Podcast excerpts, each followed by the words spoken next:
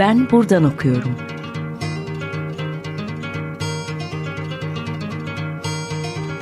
Edebiyat ve başka şeyler.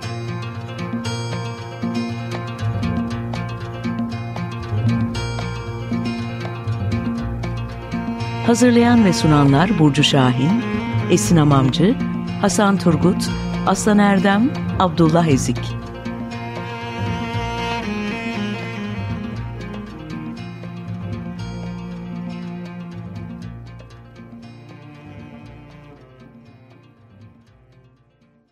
Merhaba, 95.0 Açık Radyo'da Ben Buradan Okuyorum programındasınız. Ben Esin Hamamcı.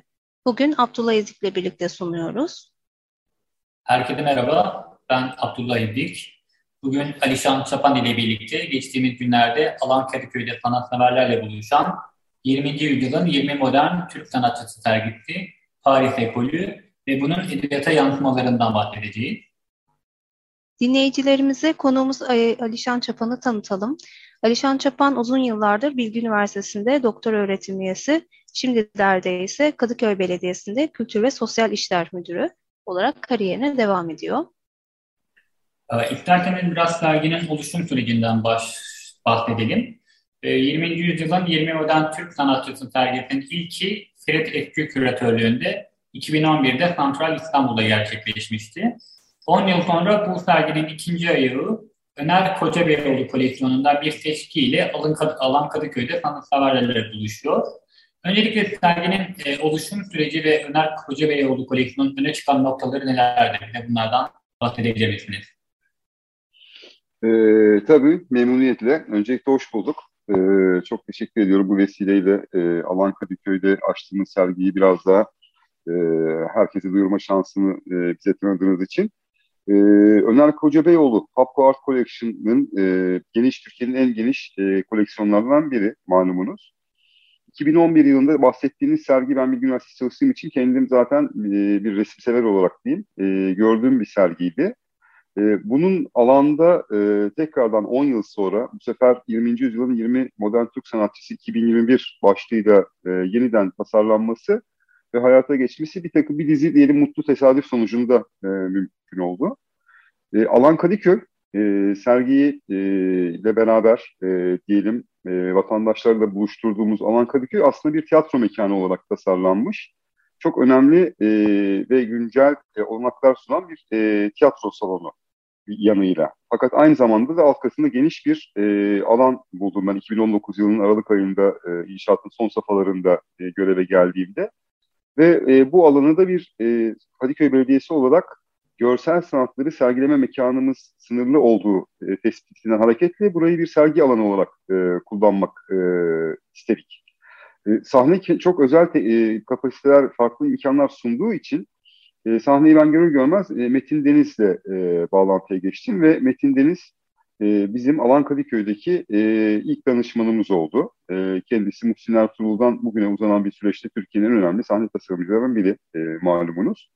E, Metin Deniz aynı zamanda bir 2011'deki Ferit Ergün'ün küratörünü yaptığı serginin de prodüktörüydü. Dolayısıyla onunla aşağıda bir sergileme e, mekanı düzenlemesi yapmayı konuşurken acaba bu sergiyi 10 yıllardan sonra tekrardan farklı bir kapsamla e, ne diyelim elimizdeki e, olanaklara uyarlayarak e, açabilir miyiz diye konuştuk. Öner Bey ile bağlantıya geçtik. Öner Bey de inşaat sırasında geldi, gördü e, ve e, çok beğendi mekanı e, ve böylece de belki ilk defa Türkiye'de bir yerel yönetim ve özel sektörün bu kadar e, ciddi e, kapsamda e, bir işbirliği yaptığına tanık olduk. E, bunun parçası olmak çok heyecan verici.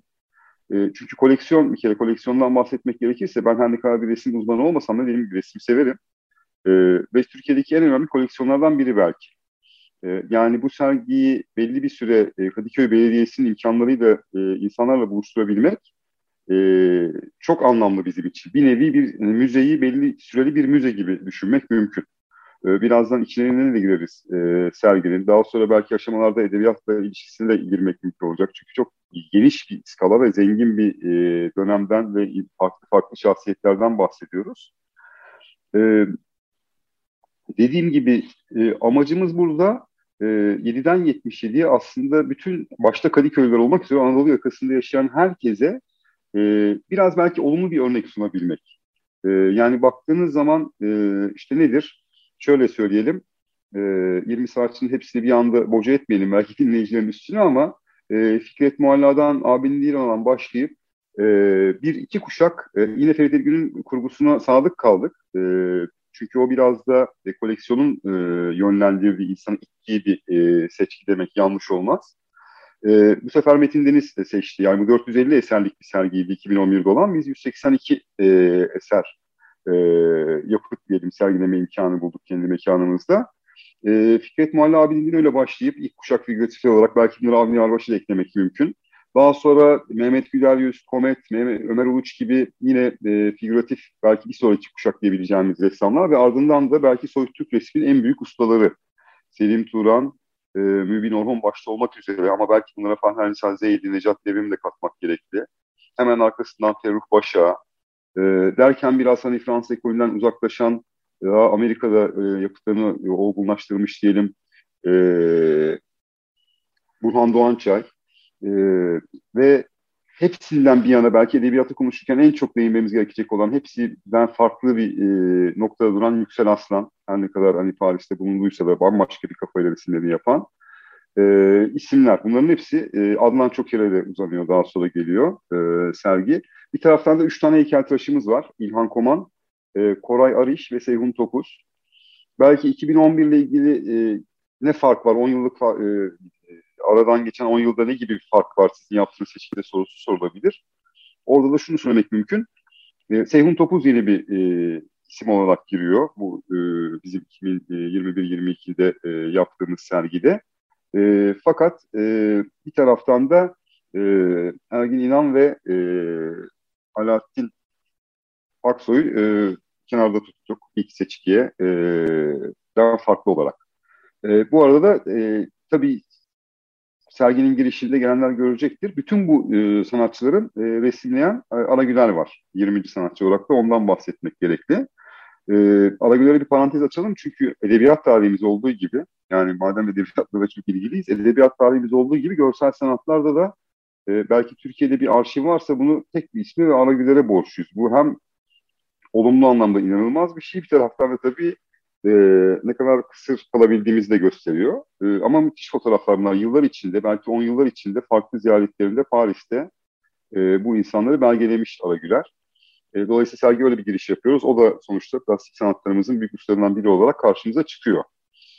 E, demek ki bizim istediğimiz böyle bir sergi ve biraz artık hakikaten o kadar büyük bir şehir ki İstanbul. Yani sadece Avrupa Anadolu yakası ayrımı yapılırdı bizim çocukluğumuza geçtiğimizde. Artık onu da aşan bir mega kent. E, dolayısıyla Kadıköy'de giderek hem kültürel faaliyetlerin yoğunlaştığı bir yer, e, malum sebeplerden son 10 yılda diyelim.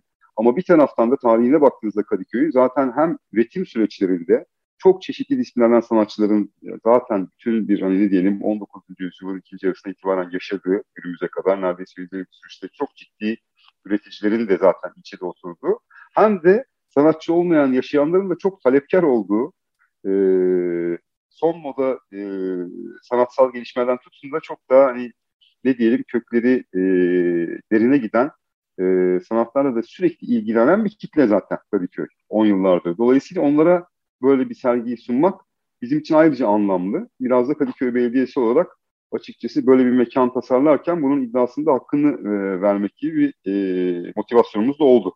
Olmadı değil. Şimdi hemen güncel bir şey de eklemek istiyorum müsaadenizle e, bu ilk girişi yaptıktan sonra. E, önümüzdeki günlerde sömestr e, tatili başlıyor. E, şimdi buradan ilk defa belki de şey yapmış olayım, e, ilan etmiş olayım. Çocuklar yönelik bir takım atölyeler de yapacağız. Mübin Orhon'la ilgili, efendim Ömer Uluç'la ilgili, keza Avidin Bey'le ilgili vesaire. O sergide yer alan bütün ressamları ilgilendirecek farklı 4 yaşından 12 yaşına kadar farklı yaş grubundaki arkadaşlarımıza, çocuklarımıza gelenlere hem onlara bir rehber eşliğinde sergi gezdirme imkanımız olacak hem de daha sonra bu Alan Kadıköy'ün bahçesinde yer alan Çocuk İdea dediğimiz bir modadaki çalışma e, merkezimizin çocuklar için uyarlanmış versiyonu da e, alanın bahçesine alıyor. Orada e, çocuklarımıza e, bir takım atölye çalışmaları da yaptıracağız. Dolayısıyla bunun olabildiğince nüfuz etmesini, olumlu örneklerle de çocukların beslenmesini, yani dedelerinin, amcalarının dünyayla eş zamanlı olarak e, kabul görmüş e, işler çıkarabildiklerini, e, biraz bunun tadını çıkarmalarını gerekli. Yani hep kötü örnek olmasın, biraz da iyi örnek olsun. Hani sürekli böyle bir hani Türkiye'den başka nerede yaşarız e, düşüncesi giderek yoğunlaşıyor gençlerde, çocuklarda. E, herkesin böyle bir imkanı olmayabilir. E, ama bu e, başlı başına kötü bir şey de olmayabilir. E, biraz bunları da göstermek istiyoruz. Yani sadece bir e, ne diyelim basit sanatsal hani resimleri koyduk buyur işte burada Türk resim tarihinin en kıymetli bazı resimleri burada da benim ötesinde bir anlamı var bizim. Bir manevi bağ kurmaya çalışıyoruz açıkçası. Sanırım böylece zaten sergi üzerinde de bayağı bir konuşmuş olduk. Görenler de zaten farklı açılardan sergiyi ziyaret etmek ve alanı da deneyimleme şansına sahip olacaklar bu şekilde. E, burada aslında programa kısa bir ara verebiliriz Alişan Bey. Bugün Açık Radyo dinleyicileri için ne çalmak istersiniz? Madem böyle bir hani Fransız ekolünden e, ağırlıklı olarak beslenmiş ressamların e, vatandaşla buluştuğu bir sergiden hareketle konuşuyoruz. O zaman belki yine bu ressamlarımızın Fransa'da vakit geçirdiği dönemlerde çok e, iz bırakmış e, Fransız e, müziğinin önemli ustadan Georges Brassens'den bir şarkı çalalım. İnşallah doğru telaffuz edebilirim. Galatasaraylı olarak hani Fransızcam hakkında şüphelerim var. Chanson pour l'Auvergnat, Georges Brassens. Dinliyoruz. Merhaba, 95.0 Açık Radyo'da Ben Buradan Okuyorum programındasınız. Alişan Çapan ile sohbetimize kaldığımız yerden devam ediyoruz.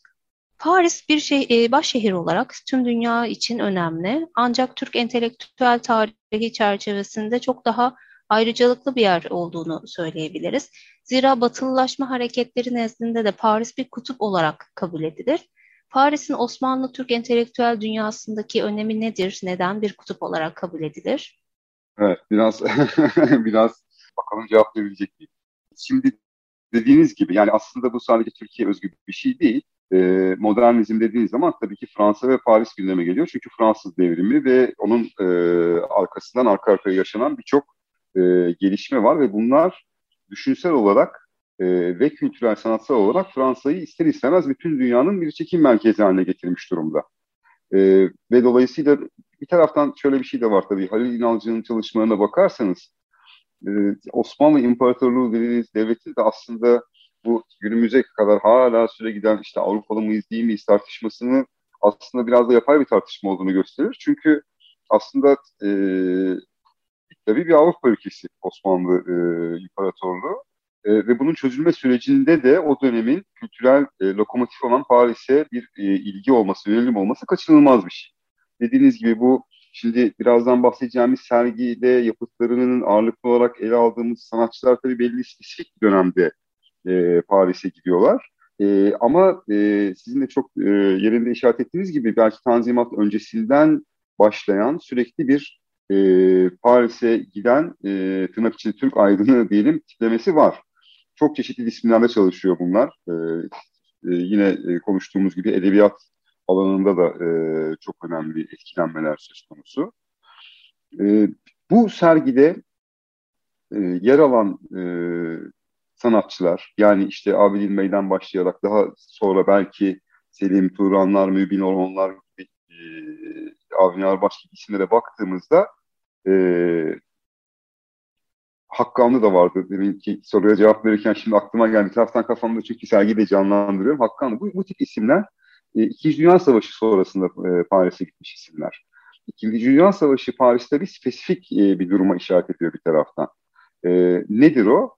E, işte meşhur e, Auschwitz'ten sonra şiir yazılabilir mi, yazılamaz e, önermesinin telaffuz edildiği dönemlerde e, bu insanlar Paris'e gidiyorlar. Fransız hükümetinin bursuyla gidiyorlar. Bir taraftan bu sergiyle ilgili konuşurken insanın aklına güncel gelişmeler de geliyor. Ne bileyim işte Galatasaray Üniversitesi'ndeki hocalar Türkçe biliyor mu, bilmiyor mu? İlişkiler gerildiği zaman ne kadar hani anlamsızlaşıyor. Aslında ilişkiler olumlu gittiği zaman bunun ne kadar güzel sonuçlar olabildiğini de mesela gösteren bir şey. E, o sergideki insanlar çok müreffeh insanlar değiller. E, hatta e, büyük bir çoğu çok büyük zorluklar da çekmişler 10 yıllar boyunca belki Paris'te kendilerini uluslararası birer sanatçı olarak kabul ettirmeye çalışırken. E, ama dediğim gibi spesifik bir dönem e, ve soyut resmin yükselişte olduğu bir dönem. Yani Matisse, Picasso gibi büyük ustalar hala hayatta. Ancak onlar zaten belli bir takım oyunun kurallarını kurmuş durumdalar e, ve ulaşılamaz durumlar. Yeni bir şey söylemek lazım. E, ve o da tabii somut resim olmuyor.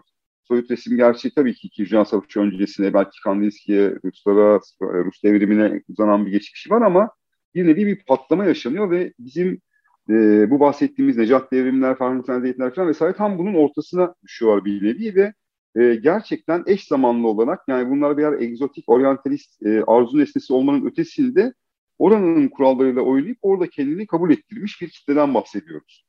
Ve çok da özgün, hepsi birbirinden farklı işler üreten e, ressamlardan bahsediyoruz. E, bu bağlamda bunların kendi aralarında da ilişki var. Bu arada tabii yine dönersek sadece Paris'te değil, Türkiye'de de e, keza baktığınız zaman bugünden daha farklı bir manzarayla karşılaşıyorsunuz. Bunun tabii birçok açıklaması oluyor. Teknolojinin gelişmesi, nüfusun çoğalması, göçler vesaire ama o dönemlerde baktığınızda sanatçıların müzisyeninden tiyatrocusuna, sinemacısından edebiyatçısına, ressamına hep bir, bir birlikte olduk. Hatta belki buna mimarlara da katmak lazım. Mimari de bir sanat olarak görürsek. Bütün bu çevrenin birlikte hareket ettiğini görüyorsunuz. Yani e, Türkiye'de de böyle, e, Fransa'da da böyle. Dolayısıyla şimdi günümüze geldiğinizde her sanatlarının sanki daha uzmanlaştığını ve koptuğunu biraz birbirinden gözlemlemek. Yani e, yazarlar kendi içlerinde bir camia. Efendime söyleyeyim hani ressamlar, plastik sanatlar yapan aynı bir, bir kopukluk olduğunu ve yani bunun için de tabii burada benim yaptığım bir tespit değil. E, bu kopukluğu gidermek için de bir takım başka evet, kürasyonlar, evet. Bu işçilik kayboldu sanki değil mi? Hmm. Ama tabii bence bu çünkü üretim sürecini çok etkileyen bir şey. Yani atıyorum mesela Abidin Dino'nun sahne tasarımcısı olması, bir taraftan Rusya'da böyle işler yapması, dönüp ondan sonra 66 Dünya Kupası'nı filme alması, bir taraftan sinema, bir taraftan mesela Arabilerin sürekli kendini bir muhabir gibi tanımlaması, yani yaptığının sanattan öte bir belgelemek olduğunu söylemesi e, vesaire veya ne bileyim Ahmet Hamdi Tanpınar'ın mesela Paris ziyareti, Adalet Cimcoz'a mektuplarına baktığınız zaman sergileri değerlendirmesi, bizim oradaki Türklerin e, varlığını nasıl bulduğunu değerlendirmesi, efendime söyleyeyim veya Abidin Dino'nun kendisini başlı başına çok çok önemli bir yazar olması bana kalırsa. Yani ressam kimliği çok daha ön planda olduğu için belki biraz o da hani kaynıyor arada ama Abidin Dino çok önemli. Belki Türk Edebiyatı'nın önemli 10 yazarından biri denilebilecek kadar önemli eserleri var. Ve bu aslında sanatından da besleniyor. Çünkü görsel e, bir hikaye de var. E, yani anlattığı şeylerdeki görselliği dikkate aldığınızda. Ya da bambaşka bir cepheden demin ilk sorudan bahsederken çok kısaca değindim. Yüksel Aslan diye birisi var. O da mesela başlı başına ayrı bir kategori ve bir mucize gibi görülebilecek bir e, ressamdan bahsediyoruz. Herkes doğada, çevrede gördüklerinin kendisinde bıraktığı izlerden hareketli resim yaparken Yüksel Aslan ağırlıklı olarak okuduklarından hareketli resim yapan birisi.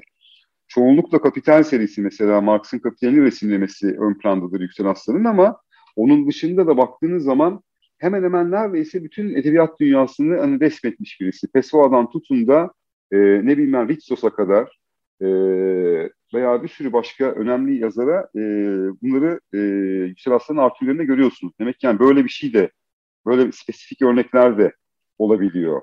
E, ya da ne bileyim mesela sergide yan yana resimlerini koyduğumuz Fikret Muhala ile Abidin Dino, e, Fikret Muhala ile ilgili Abidin Dino'nun yazdığı zaten bir kitap var. Başlı başına oturup yazdığı kendine göre tırnak içinde diyebileceğimiz bir biyografi var mesela. E, dolayısıyla e, edebiyatla, sinemayla resim hep iç içe o dönemde. E, sürekli gelip giden başka sanatçılar tabii bu mesela bu sergide yer almamakla beraber yine Türk resminin çok büyük ustalarından Cihat Burak. O da mesela e, keza Paris'e yolu düşenlerden. Ya da Ahmet Hamdi'nin dışında bir sürü başka Yine yazarların Ferit Ergü ilk, e, ilk serginin küratörü olduğundan bahsettik. Ferit Ergü başta olmak üzere Onat Kutlarını katabilirsiniz, Emre Özcü katabilirsiniz. Daha önceki, daha sonraki kuşaktan herkesin sürekli bir hani Paris yolu düşmüş. Belki bu artık yavaş yavaş diluve oluyor. Berlin gibi, New York gibi, Londra gibi başka metropoller de e, biraz olsun belki Paris'in e, ne diyelim iktidarını sarsıyor ama e, sarsmış veya süreç içinde ama buradaki etkileşim ve bunun bıraktığı iz çok önemli. Yani şeylere bakın. Mesela birinci yeniye bakalım. E, Garip Hareketi'ne Oktay Rıfat, Melih Cevdet, e, Orhan Veli. Bir kere hem Orhan Veli'nin yaptığı çeviriler var. E, keza e, Oktay Bey'in de çevirileri var. Melih Cevdet'in de çok güzel bir Anabali e, çevirisi vardır. E, şimdi hemen e, onun da hakkını yemeyelim. Ama mesela çok ciddi bir yani Baudelaire'den, Rimbaud'dan e, yani o modern Fransız şiirinin kurucu babalarından çok ciddi bir etkilenme vardır. Keza Can Yücel'in çevirilerinde de buna rastlamak mümkün. E, dolayısıyla bir kere zaten e, bir nevi bir kültürel aile, e, yani bu insanların en büyük esprisi zaten bu e, şairleri, yazarları sanki birer kendi köşesinin uzmanı değil de e, aileden birisiymiş gibi görme rahatlığı için hareket etmişler. E, ve bu anlamda da çok başarılı tabii çeviriler yapılmış. Keza e, bunun Racine, Molière'i yani sahne sanatları anlamında da yine İstanbul'un kültür hayatına baktığınız zaman bunda tabii şeyin de çok emeği olduğunu söylemek lazım Muhsin Ertuğrul'un. O klasikler de e, bir parçası olmuş. İstanbul'daki e, dolayısıyla Türkiye'ye yansıyacak e, kültür hayatının diyelim. Dolayısıyla Paris hep bir şey yani özenilen bir dünya merkezi olmaktan çok gerçekten samimiyetle Türk entelektüellerinin bence e, ne diyelim son günlerin Morgan e, şeyiyle moda tabiriyle organik bir ilişki kurabilmiş insanlar bunlar. Yani eğreti durmuyor bence Türk entelektüellerinin ya da Türk e, sanatçılarının e, Paris'te e, kurduğu ilişki. Çünkü bak hep Paris diyoruz. Bir Fransız kültürü şüphesiz ki var. Çok baskın bir kültür. Ama Paris belki o Fransız kültürü dediğimiz şeyin de üzerine çıkmış bir, e, bir başka bir sinerji e, söz konusu. Yani Doğu blokundan gelenler ayrı. Yani gerçek anlamda bir hani evrensel merkez. E, bence bu sergide yani Ömer Kocabeyoğlu'nun Alan Kadıköy'de e, tekrardan e, sanatseverlerle buluştuğumuz sergisi de e, bu e, Türklerin e, dünyanın sanat merkeziyle kurduğu ilişkinin ne kadar sağlıklı ve verimli olduğunun e, çok güzel bir göstergesi diye düşünüyorum.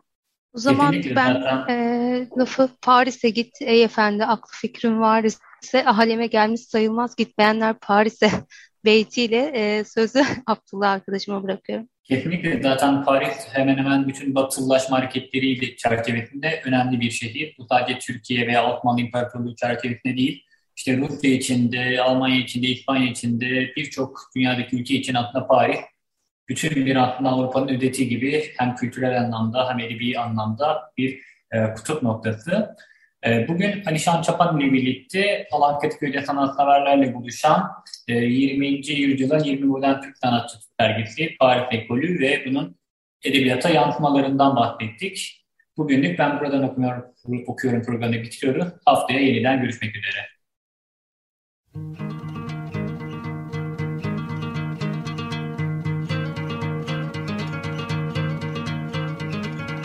Ben buradan okuyorum.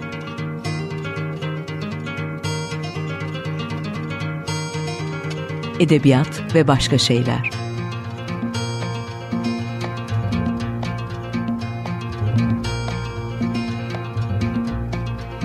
Hazırlayan ve sunanlar Burcu Şahin, Esin Amamcı, Hasan Turgut, Aslan Erdem, Abdullah Ezik.